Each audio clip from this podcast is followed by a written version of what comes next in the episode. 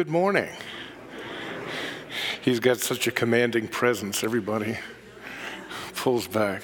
It's good to be together. As you know, it's, it's been a while. I was sick on the 18th. We had uh, Christmas Eve, Christmas Day, New Year's Day. But it's a new year, and we are here together. I'm excited about what the new year holds for us. I'm thankful that you can be here today and be a part of this and all that God is doing. Let's begin to let our hearts be settled and drawn to the Lord. Our call to worship this morning is from Psalm 46. I've set it up responsively. So let us read the Word of God together. God is our refuge and strength, and ever present help in trouble. Therefore, we will not fear. Though the earth give way and the mountains fall into the heart of the sea, though its waters roar and foam and the mountains quake with their singing, God is our refuge and strength, and ever present help in trouble. Therefore, we will not fear. This is the word of the Lord. Thanks be to God. Praise to the Lord, the Almighty, the King of creation. Let's stand and sing to the glory of the Lord.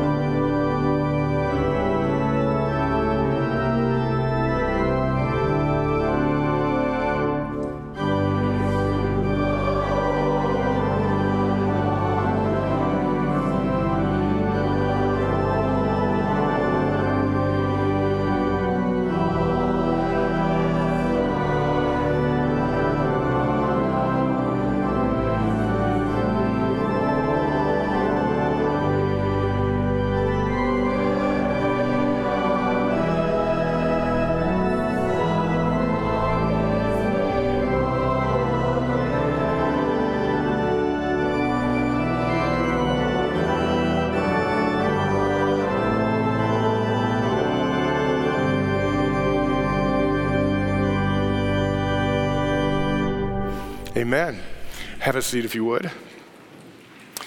Well, again, it's uh, a joy each week for me to be able to welcome those of you who've gathered with us here on site, that we can be together, one voice, one heart, one mind, but also for the opportunity across the internet, whether streaming right now or one of our recorded uh, opportunities, that you let us here into your space and time. I'm thankful that the Holy Spirit can make you a part of what God is doing here. We're together, and it's a good thing. It's good to be together. Well, Happy New Year. It's 2023. And as I mentioned, it's been a while since I've been here. I was out one Sunday having tested positive with COVID. We had a blizzard the following week. Uh, so we had to reorient both Christmas Eve and Christmas Day. I'm thankful for our team. Uh, so many folks Gary, uh, Christine, all the musicians, Jane, others able to kind of make a safe online option available for you there. Our All Harderwyk uh, last week for the new year, you begin to see in that service why I'm so thankful to be a part of something that includes people like Pastor Aaron and Pastor JB. We're in this together with something bigger than any one of us are. It's been a lot of transitions and catching up. But here we go into the new year. I'm thankful that you're a part of that. For today, after the service, we'll gather for an opportunity to catch up relationally, fellowship, coffee, munchies. At about 10:30 down in classroom number one, I'll be available for the post-service follow-up. I love the opportunity to uh, respond, questions, thoughts, answers, those sorts of things. But I also, as we think about the new year, want to give you some information. And some of this is from uh, what I'd hoped to do on the 18th of December. The first was our Hope Christmas store. Many of you contributed to that. And through our Neighbors Plus ministry, we were able to facilitate uh, 60 families with their children, 217 kids that Saturday. We had them in for opportunity to get things they needed. It took 22 volunteers to make the Hope Christmas store happen. And many of you were part of that. I'm thankful. You'll remember we had the Thanksgiving grocery bags that we handed out, and you filled those up and brought them back. Um, it filled the hallway with food that was distributed not only to our Neighbors Plus and through us, but also five other area ministry locations. Kids Hope uh, Harderwyk has folks working uh, with folks, students in elementary schools here. We focus on Lakeshore. Um, just before uh, Christmas, 11 kids had been referred to us for mentoring, and the week before the 18th, we got six new ones. So if you would like training and support and the opportunity to be available in a child's life, you can be a part of that uh, through Kids Hope. That's what we believe. Following the Lord and being a part of Harderwyk is more than simply coming to be inspired. Aren't you glad? You can be a part of what God is doing. Another part, and this was looking to the future, in June, I believe it is, we will be sending a team to Honduras. We've got a regular relationship with uh, a school and ministry there. The sign up is by January 29, so we're coming up on a um, deadline. It's a work project. Uh, we'll be anxious to support and encourage them. But the other thing I'm excited about as well is, and you'll hear me talk about in the sermon, what God is doing among us here is not for us alone. We're putting together some tools to let you eh, kind of give people a taste of Harderwyk. I realize before anybody shows up here, They've been on our website to see a live stream and to get to know us. So we've started to put together some tools. Let's try and play that video next. This is a portion of what's available to tell folks about Harderwyk. Welcome to Harderwyk Ministries. We are a unique church on the north side of Holland, composed of three distinct worshiping communities that are united by a shared mission. Our desire is to see everyone join in the journey of being found in, formed by, and following Christ.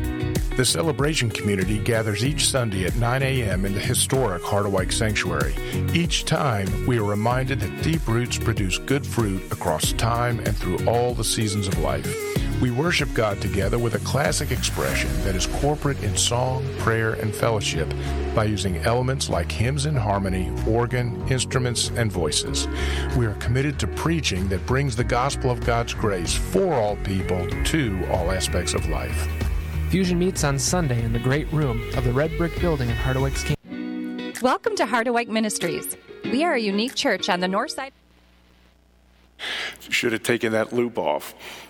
But you see, it'll go on and talk about fusion and watershed. And this is a way for you, as you're inviting someone, you can say, here's what God is doing at Harderwyk. It's a tool uh, for us to know better and to share better.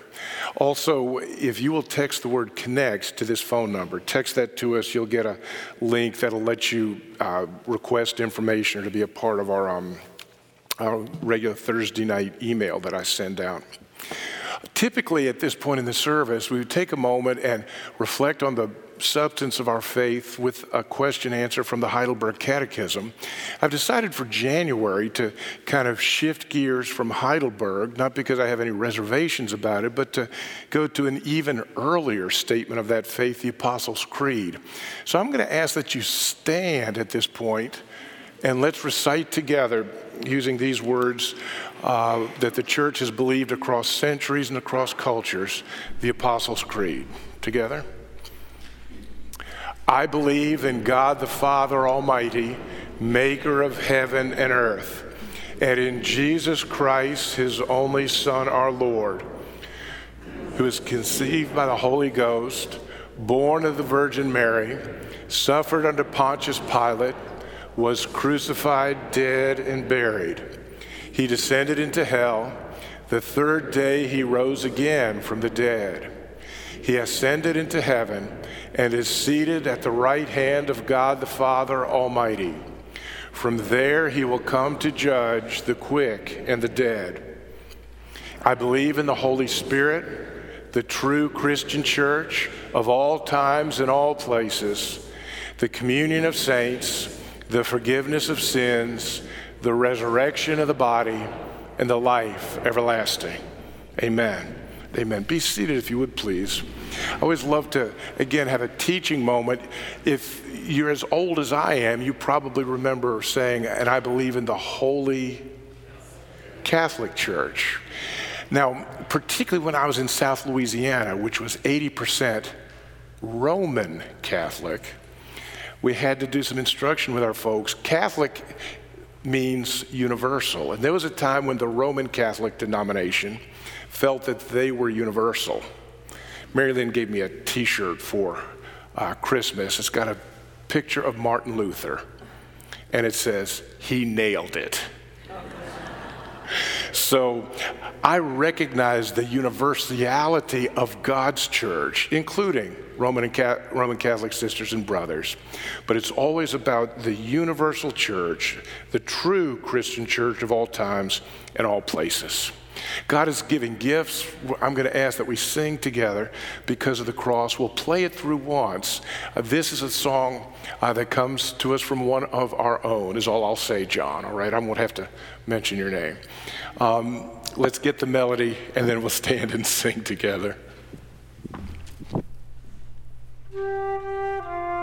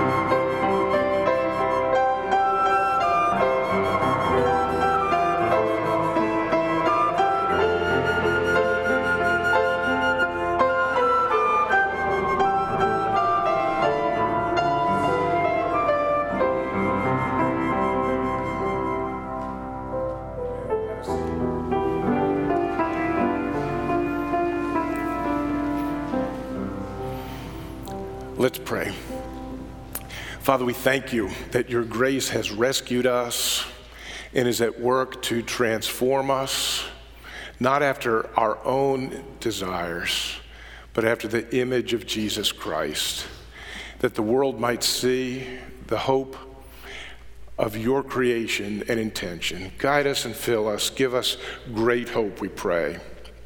Father, this day we pray for Harderwyk Ministries, for the umbrella that includes uh, Neighbors Plus, Watershed with Pastor Aaron as he preaches today, Fusion with Pastor JB. Uh, we extend and support uh, Mission with Pastor Florencio, who'll be preaching in the Spanish language. A new brother that I've grown to love, Pastor Jeffrey at Angel Community Church in uh, Muskegon. We thank you for your marvelous work in a changing time. I pray, Father, that you would give your people discernment, guide our leadership to know not simply what's happening, but how we ought to respond in the fullness of your grace. Father, I pray this day that there'd be a renewal of discipleship in our midst, the encouragement and support and challenge one to the other, an iron sharpening iron, that together we might serve, care, pray, worship, love Continue to bear your good fruit among your people. Father, I pray for the ministry that we are a part of, this expression here, celebration. As I was away and had opportunity to pray into our future, I was also struck by the challenge of the past years, the losses, the challenges, the, the things that have pressed in hard. I pray in this moment that you would be the comfort and the guidance that you have promised us. Just take a moment. And whether you pray in the quiet of your heart for those who grieve or for those who are sick, for those who are facing challenges that they may not have planned on, just take a moment and make this a, a season of prayer for the concerns of your heart and the opportunities, the relationships God has placed you in.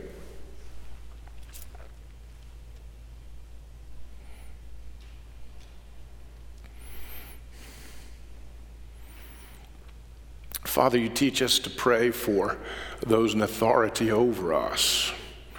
And so, in our regular cycle, we pray this week for uh, the federal government, for President Biden and Vice President Harris, for Michigan Senators uh, Debbie Stabenow and Gary Peters, and for our area representative Bill Huizenga, for the Supreme Court. Again, as these various people, individually and together, represent three branches and the administration and support that uh, stands behind them. We ask, Father, that even as they govern, they might govern with a vision of a servant, just as Jesus taught. That they would be as a river in your hand to bring fruitfulness, peace to the land, shalom, which is wholeness, justice as you've uh, laid it out as an expression of your character. Father, we pray for a fruitfulness that the world might see the goodness of our God. Father, we pray for the work of missionaries that go from this place across the street, indeed, to the utter ends of the earth. Be with them, and may your gospel be powerful and clear. Using the words this week from Scotty Smith, I'll pray in closing. Heavenly Father, thank you for your ongoing commitment to rescue us from the illusion of self sufficiency and the cult of personal competence. Where did we ever get the wicked notion that spiritually mature people need Jesus less, not more? The idea that maturity means repenting less rather than repenting more deeply. You didn't send Jesus into the world simply to be our helper. You sent Jesus to be our righteousness, life, our treasure, our all in all. Father, the Apostle Peter, our Paul, excuse me, modeled this so well for us. His great delight in you was revealed by his utter dependence on you. This second Sunday in February 2023, we want to join Paul in celebrating the treasure of the gospel and accepting our own limits, our jar of clayness, as Paul wrote, and loving and trusting you, the God who raises the dead. Thank you, Lord Jesus, that your resurrection has secured the final end of all our brokenness. Hallelujah. Father, grant us grace to own our limits. Give us fast feet to run away from self sufficiency and towards life in Christ and freedom to boast in our weakness, as Paul did in 2 Corinthians. For you are the Father of mercies and the God of all comfort. Father, we ask that you renew in us the life of prayer, refresh it, extend it, enable it, but build it even now as we pray together the words that Jesus has taught his church and that has bound us together, saying, Our Father who art in heaven, Hallowed be thy name. Thy kingdom come, thy will be done on earth as it is in heaven. Give us this day our daily bread, and forgive us our debts as we forgive our debtors. Lead us not into temptation, but deliver us from evil. For thine is the kingdom, and the power, and the glory forever. Amen and amen. Uh, I love the variety and extension, that all the different uh, generations that are part of things. So I'm going to ask the kids if they'd come forward, whoever wants to be a part of our video for the morning. Ah, here's my favorite kid, Miss Janet. There we go. But get, we'll give you a front row seat. Uh, we've got a video this morning, and I tested it. The audio worked this morning. How's that? Okay, well, good morning. there we go. Yeah, you can sit right there. That's good. And one of John, yeah, okay. That's. um, we're looking at a passage of scripture in uh, the story today that will include the story of Jeroboam and Rehoboam, as well as what followed from their lives. So this helps catch us up on this. Let's see what we got.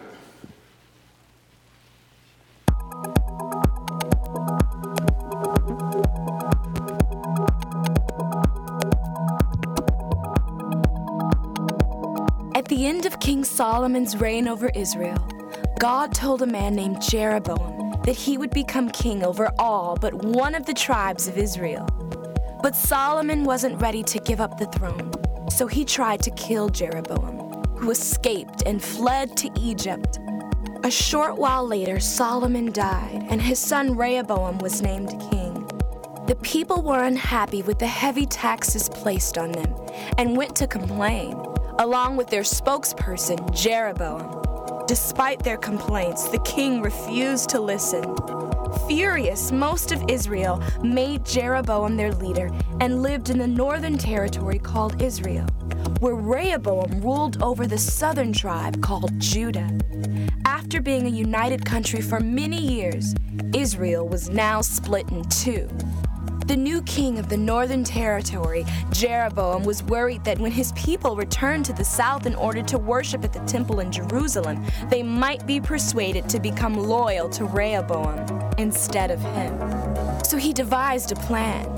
He constructed two golden calves and told his people that they were the gods that helped them escape from Egypt many years earlier.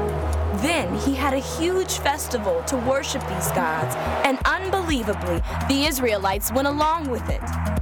Then one day, Jeroboam was at one of the altars making a sacrifice when a man who followed God approached Jeroboam and warned him that his kingdom would soon be ruined.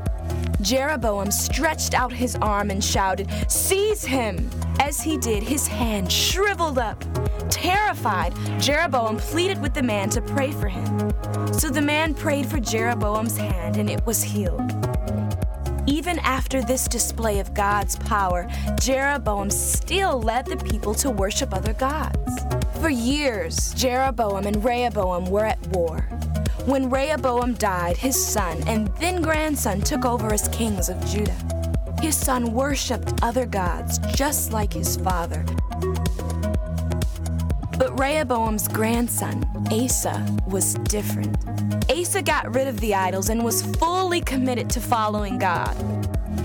The northern kingdom of Israel continued to be led by a series of wicked men, none of whom followed God. One of these kings was Ahab, who did more evil in the eyes of God than any king before him. Perhaps worst of all, Ahab married Jezebel, a woman from a foreign country who convinced him and almost all of Israel to worship a foreign god named Baal. Because of this, God would need to send a messenger to set things straight.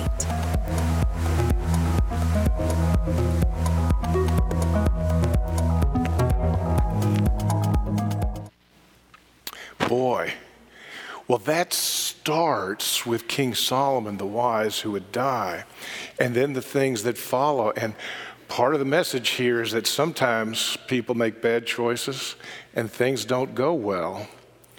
But even when things don't go well, God, in His grace and mercy, can continue His good work. So let's skip on to the next slide there, and while they do that, I'm going to pray. Father in heaven, we thank you for your kindness and grace. Thank you that even when we fall short, you are at work to do your good will, to your glory, and to our benefit. Thank you for these young people, our children. Uh, guide them through life. Help us as a community encourage and support them. Fill us with great hope, we pray. We thank you for your love and pray in Jesus' name. Amen. Amen. Okay, some of you will be heading with Miss Janet to our children's ministry, others of you will be heading back to your seat. So I'll trust you to find your way. All right. Um, a couple of things this morning. You see, we're uh, reading through the 14th chapter of the story, and it's this uh, collection of things from both um, Chronicles and from Kings. And it's a time that's very important in the history of Israel because the kingdom, God's work on earth and through these people, gets torn in two and split. I want to read from 1 Kings 12, 3 through 15, but I'll highlight some things in the midst of this as well because I want to give you some context. The three context passages are also in your sermon outline in the bulletin, so you can kind of follow along with this on me. The first text I want to look at is in Deuteronomy 17, verses 18 through 20. And here's a fascinating thing that I want you to get and see. This portion of Deuteronomy would have been written and recorded by Moses. Uh, we know that many of these earlier books were later kind of edited and brought together. Deuteronomy includes the death of um, Moses, and few people write their own obituary. But here we go back to a period of about 1400 BC. Yeah, let me see if we can get right there. And you'll see Deuteronomy 17, about 1400 BC. And I don't want to give you that as an exact or perfect date, but we're going to get a sense of how these things develop. This is Moses sending the people to eventually move into the promised land and live, and he tells them this at that time. He says, When he, that is the king, takes the throne of his kingdom, he is to write for himself a, on a scroll a copy of this law taken from that of the Levitical priests. It is to be with him, and he is to read it all the days of his life, so that he may learn to revere the Lord his God and follow carefully all the words of the, this law and these decrees, and not consider himself better than his fellow Israelites, and turn from the law to the right or to the left.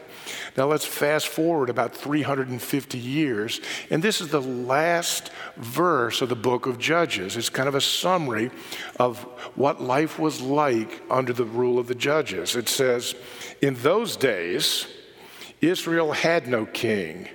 Everyone did as they saw fit. So each person was living by their own desires. If you're attuned with some of the philosophy of our time. They were living in a time of expressive individualism. They did as they saw fit. Now, a few more uh, years, about 400, I'm sorry, about 120 years forward to about 470 years after Deuteronomy. Um, this is the writer in Kings. Solomon has died, and his son uh, Rehoboam is about to become king. But something else has happened as well. Before Solomon died, the Lord spoke to someone. His name was uh, Rehoboam, Jeroboam. Boy, I get these guys confused. His name was Jeroboam, and he said, You'll be king. Solomon didn't like that, tried to kill him. Jeroboam leaves. And now we come to this amazing moment in 1 Kings. Hear the word of God. So they, that is the citizens of Israel, they sent for Jeroboam, that exiled leader. And he and the whole assembly of Israel went to Rehoboam, the new king, the son of Solomon, and they said to him, Picture this. This is the people speaking to the new king. Your father put a heavy yoke on us, but now lighten the harsh labor and the heavy yoke you put on us, and we will serve you. Rehoboam the king's son, said, Go away for three days and then come back to me. So the people went away. Then King Rehoboam consulted the elders who had served his father Solomon during his lifetime. How would you advise me to answer these people? He asked. Those elders, those wise counselors from his dad Solomon, said, If today you will be a servant to these people, circle that word servant, we'll come back to it. If you will be a servant to these people and serve them and give them a favorable answer, they will always be your servants. But Rehoboam the king rejected the advice of the elders that gave him and consulted the young men who had grown up with him and were serving him. He got online with his online community, his peer group. He asked them, What is your advice? How should we answer these people who say to me, Lighten the yoke your father put on us? The young men who had grown up with him replied, these people have said to you, Your father put a heavy yoke on us, but make our yoke lighter. Now tell them, O king, my little finger is thicker than my father's waist. My father laid on you a heavy yoke, I will make it even heavier. My father scourged you with whips, I will scourge you with scorpions. Three days later, Jeroboam and all the people returned to King Rehoboam. As the king had said, Come back to me in three days. And the king, Rehoboam, answered the people harshly, rejecting the advice given him by the elders. He followed the advice of his peer group, the young men, and said, My father made your yoke heavy. I will make it even heavier. My father scourged you with whips. I will scourge you with scorpions. So the king did not listen to the people. For you see, at root of it, this turn of events was from the Lord to fulfill the word the Lord had spoken to Jeroboam, son of Nebat, through Ahijah the Shilonite. This is the word of the Lord. Thanks be to God. Let's pray. Father, uh, we're gripped that you, in your sovereign holy goodness, are at work among broken people, the lives of individuals and nations, that our decisions, even when we act from our confusion or fear, even though we face consequences, that our decisions get brought up in your good purposes. So it is, we thank you for this encounter between Rehoboam and Jeroboam King Rehoboam's counsel, his decisions. Thank you that we can see in them the calling you have for us. Teach us. Thank you for the way these events have been recorded and then preserved across centuries. It's amazing, really, that now we can open the scroll, translate, pray, consider. But you've promised by your Holy Spirit to meet us here to overcome my brokenness. And as the voice of the Good Shepherd, call us close and deep with you. Fill us with great hope, we pray. In Jesus' mighty name. And all of God's people said together, Amen. and amen. Well, just reading across the um, scripture, we see that Rehoboam faces a decision. He's just become king, his father's passed away, and now he faces a decision. The people, with their leader Jeroboam, come to him and say, Give us a break, man. It is, if you will, the call for economic justice. You know, when a king builds a temple and a palace and gathers all of this, it takes money. Kings get money by taxes. And the people are just saying, you know, we've been working, we've been paying. Can you give us a break? Now that you've got your palace, now that you've got your 700 wives, now that the temple has been built to the Lord, could I work on an addition to my house? That's the cry of their heart. We want an economic break. So Rehoboam faces a decision. And it's not just about what he will do in this instant, a momentary policy. It's going to be about the very character of his reign. What will lead him, what will be the policies, the guidance, the things that he does. It'll set the pattern for his future kingship the direction for the whole nation. You know, I don't make decisions of that importance. My decisions affect my family. I have input on decisions that affect this church. But one of the reasons I pray at the instruction of the scripture for those in authority over me is because they're making decisions that set policies and character for their time. These decisions will have profound consequences. There'll be consequences for himself.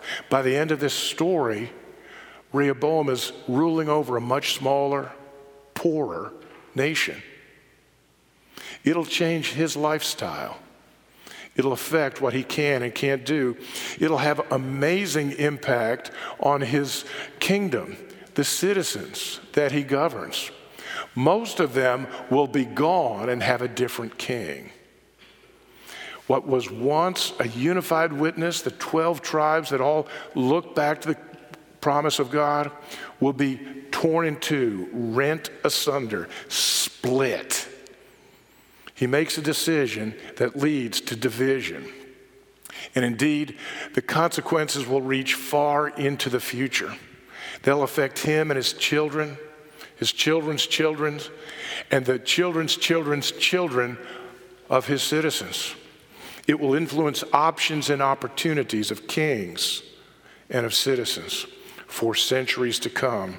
This is a decision that will have impact. It's the sort of decision you would want to get right. Now, again, you and I don't face those sorts of decisions for our lives.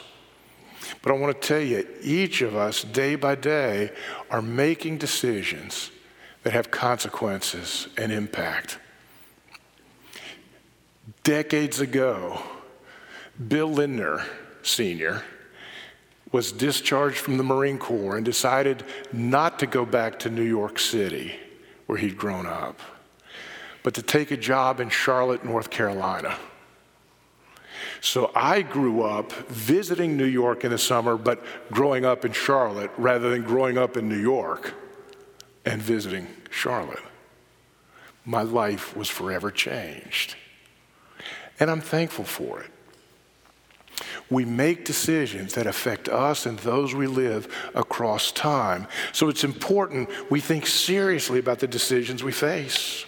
Now, one thing to see in this text is Rehoboam's resources. What did he bring to making the decision? See, I'm very taken that at least as God intended and instructed, Rehoboam should have had the scripture. Remember we read in Deuteronomy that it was the intention that the king write out in his own hand the words of the law that the Levitical priest had, that he would have his own personal copy to understand and to meditate on and to think. Imagine if you were to write out the words of the New Testament in your own hand. You'd think about it. You'd have it for yourself. Well, he had that. We have no record that he did it. But you see how God wanted to set up that resource. Um, Rehoboam would have had his father's wisdom. He grew up in the household of one of the wisest men in history. His dad wrote the book of Proverbs or collected those Proverbs. Pretty amazing. So he was with a man of great wisdom. And he also, very wisely in this moment, made counsel. He, he asked this group of counselors and he asked that group of counselors. Now, the book of Proverbs, his dad's collection of wisdom, says you can sort out good decisions with good counsel, find wise counsel. Well, he had all those things similar to what we have. We have the scripture. We have a wisdom of ages. I mean, as I was preparing this thing, I was thinking, what would it be if before folks got elected to, oh, let's just say the House of Representatives, they were to write out the Constitution in their own hand and ponder that? Would things look different? Potentially, don't you think?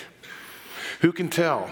He had these resources the scripture, the wisdom of those who went before him, the counsel to choose from among his peers. But here's a conclusion that was not enough. Because we see here the consequences of his decisions. Uh, Rehoboam will choose to raise taxes, not lower them, and the nation will be divided. After the nation is divided, the one who leads that question, Jeroboam will institute idolatry among the people. So, 50 years after this decision, you've got a torn remnant of a kingdom and an idolatrous rest of the kingdom. Neither one works. You know what I conclude when I read through this passage? If I had a chance to vote for Rehoboam or for Jeroboam in that moment, who would I vote for? No, thank you very much. What if you have two options and none of them are gospel? Now, I'll be honest, I'm guessing if I lived in the northern kingdom, had a little family farm or a business, and doing what I did, when Jeroboam divided the kingdom and I ended up in the northern kingdom, I'd pray for my king. I'd do the best I could. I'd, I'd make it function. I'd have to figure out how do you live faithfully right where you are. And when he institutes idolatry, I would hope that I would resist. And if I lived among the tribe of Benjamin, one of those that stuck with King Rehoboam, I would probably keep my business going and, and uh, be sad about losing all this marvelous heritage, but I'd look to be faithful right where I am. You know, these are tough decisions, tough things for all of us. But apparently, neither of these people is a good option. Rehoboam had the scripture, it was a resource, but it clearly hadn't shaped his heart. Rehoboam had his father's wisdom but he would have also grown up and watched his father's practice. I want to tell you something. We talked about this with Solomon. Solomon violated God's purpose for marriage, period. End of paragraph, end of book. God never intended anybody to have 700 wives. And you see, when you violate the way God made the world, there's going to be consequences. So Rehoboam would have heard his father's wisdom, but he would have seen his father's practice, just like my kids did. You know the challenge of living up to your aspirations. Rehoboam would have had counsel, but he fell to peer pressure. He took what we see now to be the counsel of fools. Take the counsel of fools, and you will make the decision of fools and face the consequences of, you know how it goes, all the way down. Here's a conclusion you will always be able to find someone or something who will tell you what your heart wants to hear. You'll be able to find some sort of counsel that says, oh, yeah, that's okay. You can take a, a verse out of context. You can see a shortcoming in a, someone you love and say, well, that means I can do this. You will always be able to find someone or something who will tell you what your heart wants to hear. Just be aware of that as you re- deal with um, questions and decisions. Here's an observation I've made of late. In the United States of America today, right here, right now, you can take whatever it is you want to believe, start with a prior commitment, and then you can find a church that will affirm that commitment. You can start with the commitments of your heart, wherever they come from, good, bad, or indifferent, and you can find a church that will affirm that. Welcome to America. Are politics important to you? Well, you can find churches on the left, on the right, on the up, on the down, whatever the divisions are anymore. I can't even keep up with them. But you can find a church that will affirm and express your prior conviction. Particular music style? Yeah, you can find the church that meets your taste. You might call it cafeteria Christianity oh, let's see, with the vegetables, I'll take that, but you know, you don't need the rest. of. And with the meats, I'll take that, but eh, not the rest. It's possible to have a cafeteria, a self beginning approach to Christian faith.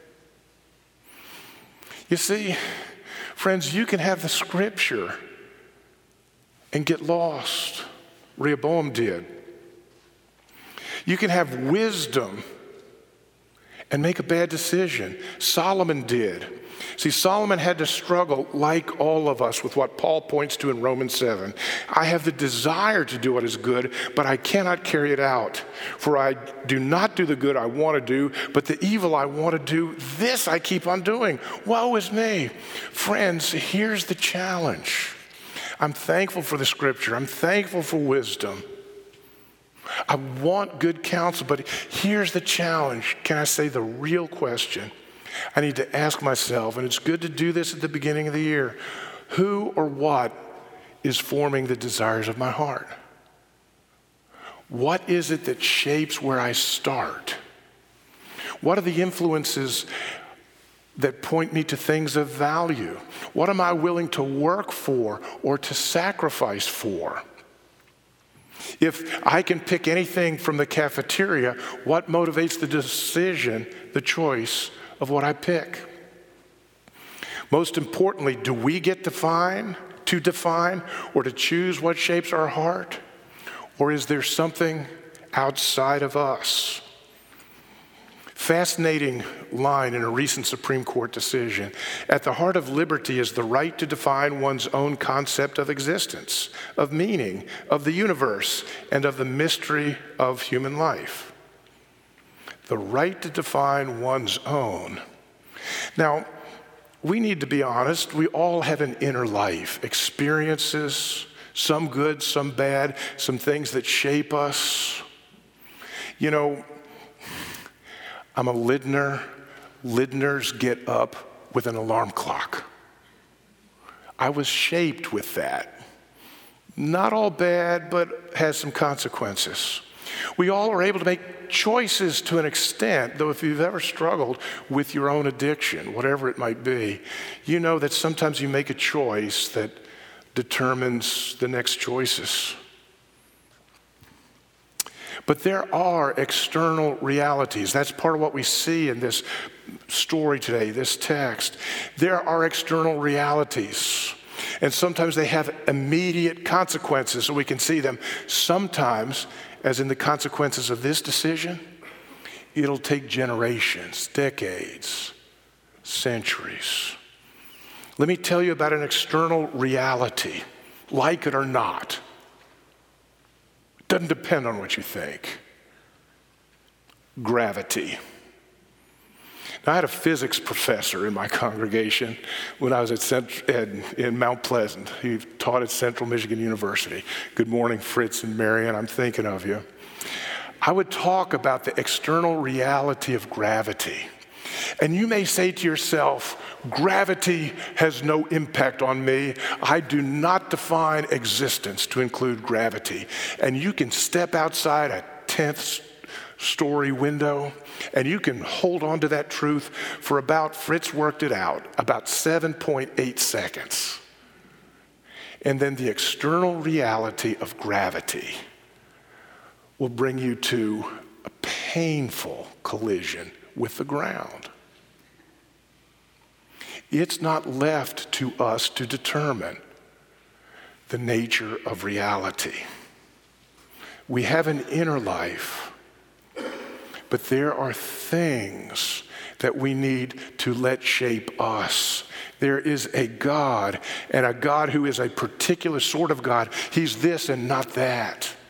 A God who has spoken and made himself known. Oh, might I get that confused? Yeah. Might I miss the point? Sure.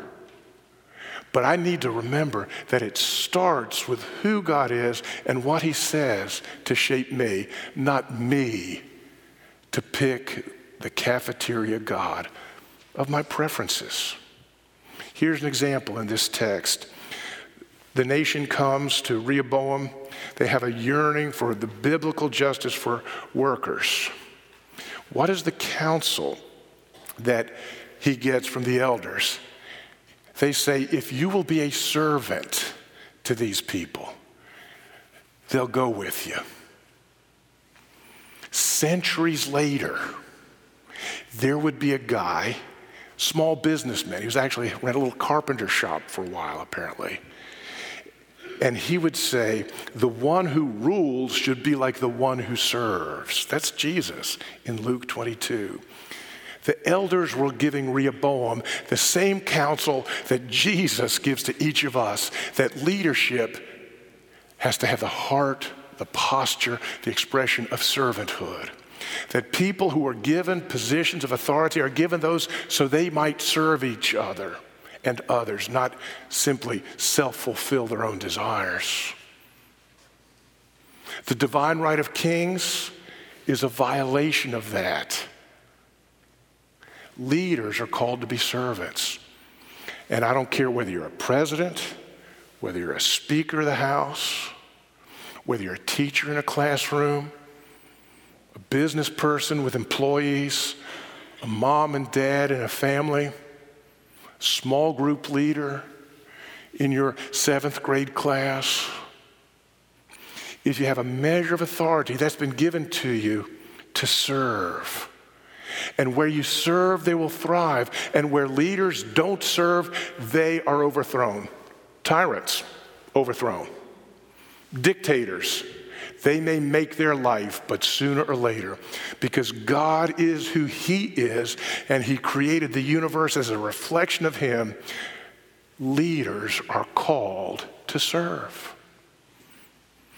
It's a pattern of the universe. Oh, but I don't believe in God. That's fine. You don't have to believe in gravity to land on the ground. There's patterns of the universe. Leaders are called to be servants. That's what we see. And so the call for us, really, friends, is to realize what is it that's forming the desires of our heart? What is it that teaches me what to love, what to value, that calls me to work for this, but not for that? Have you ever asked yourself the question, Am I formed by or am I performing? See, we live a time, in a time where it's so common to say, well, this is who I am, and I've got to express it. When I was first trained in college, there would be an external reality, and people might disagree about it. And we could have interchange. You think this about it, I think that about it, but there was this external reality. Now, the perspective is much more I determine what's true and I express it. So if you have a question about it, it's not we have something to discuss about an external reality, it's about you're attacking me Why is it all personal? Hey, maybe I'm the only one. Have you noticed how it's all become personal now? That's because there's no external reality. It's all an expression of me.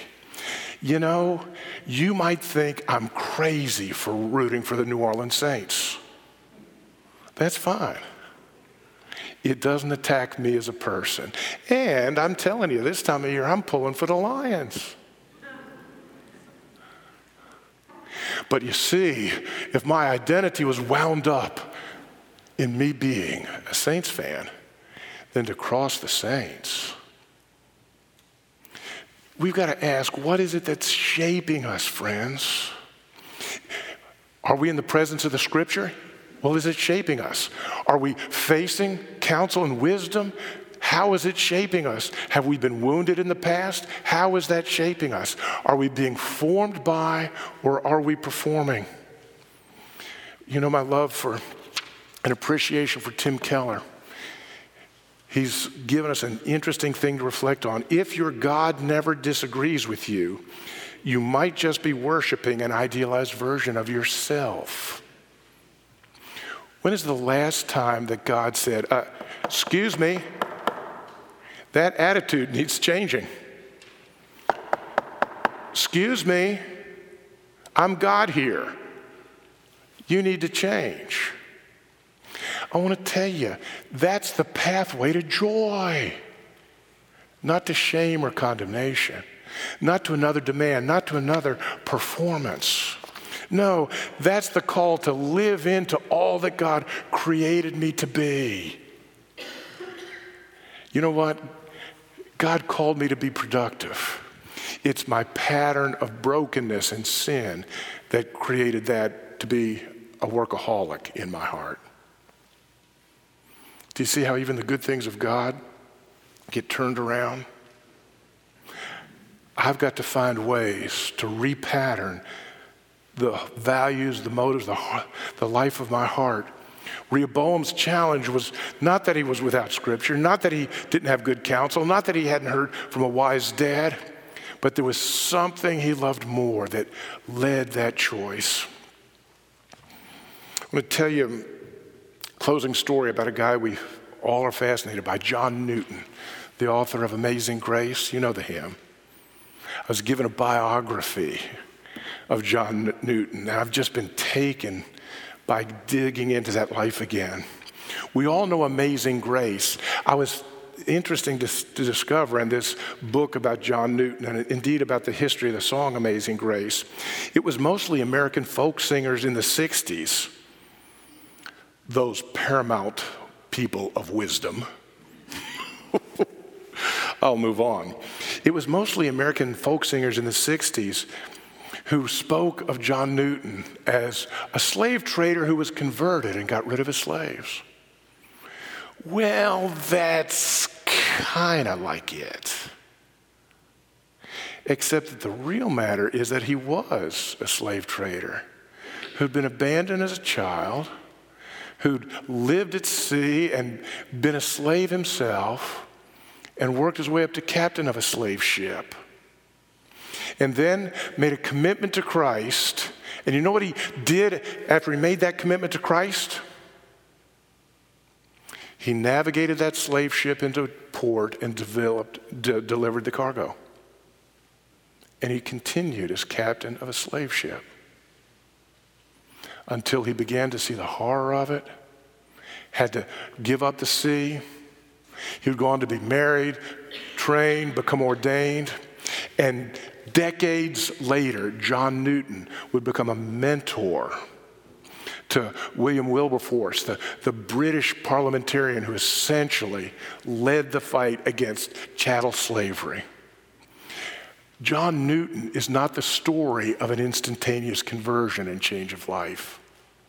It's the story of a man who met Christ and through a long, slow obedience in the same direction was transformed.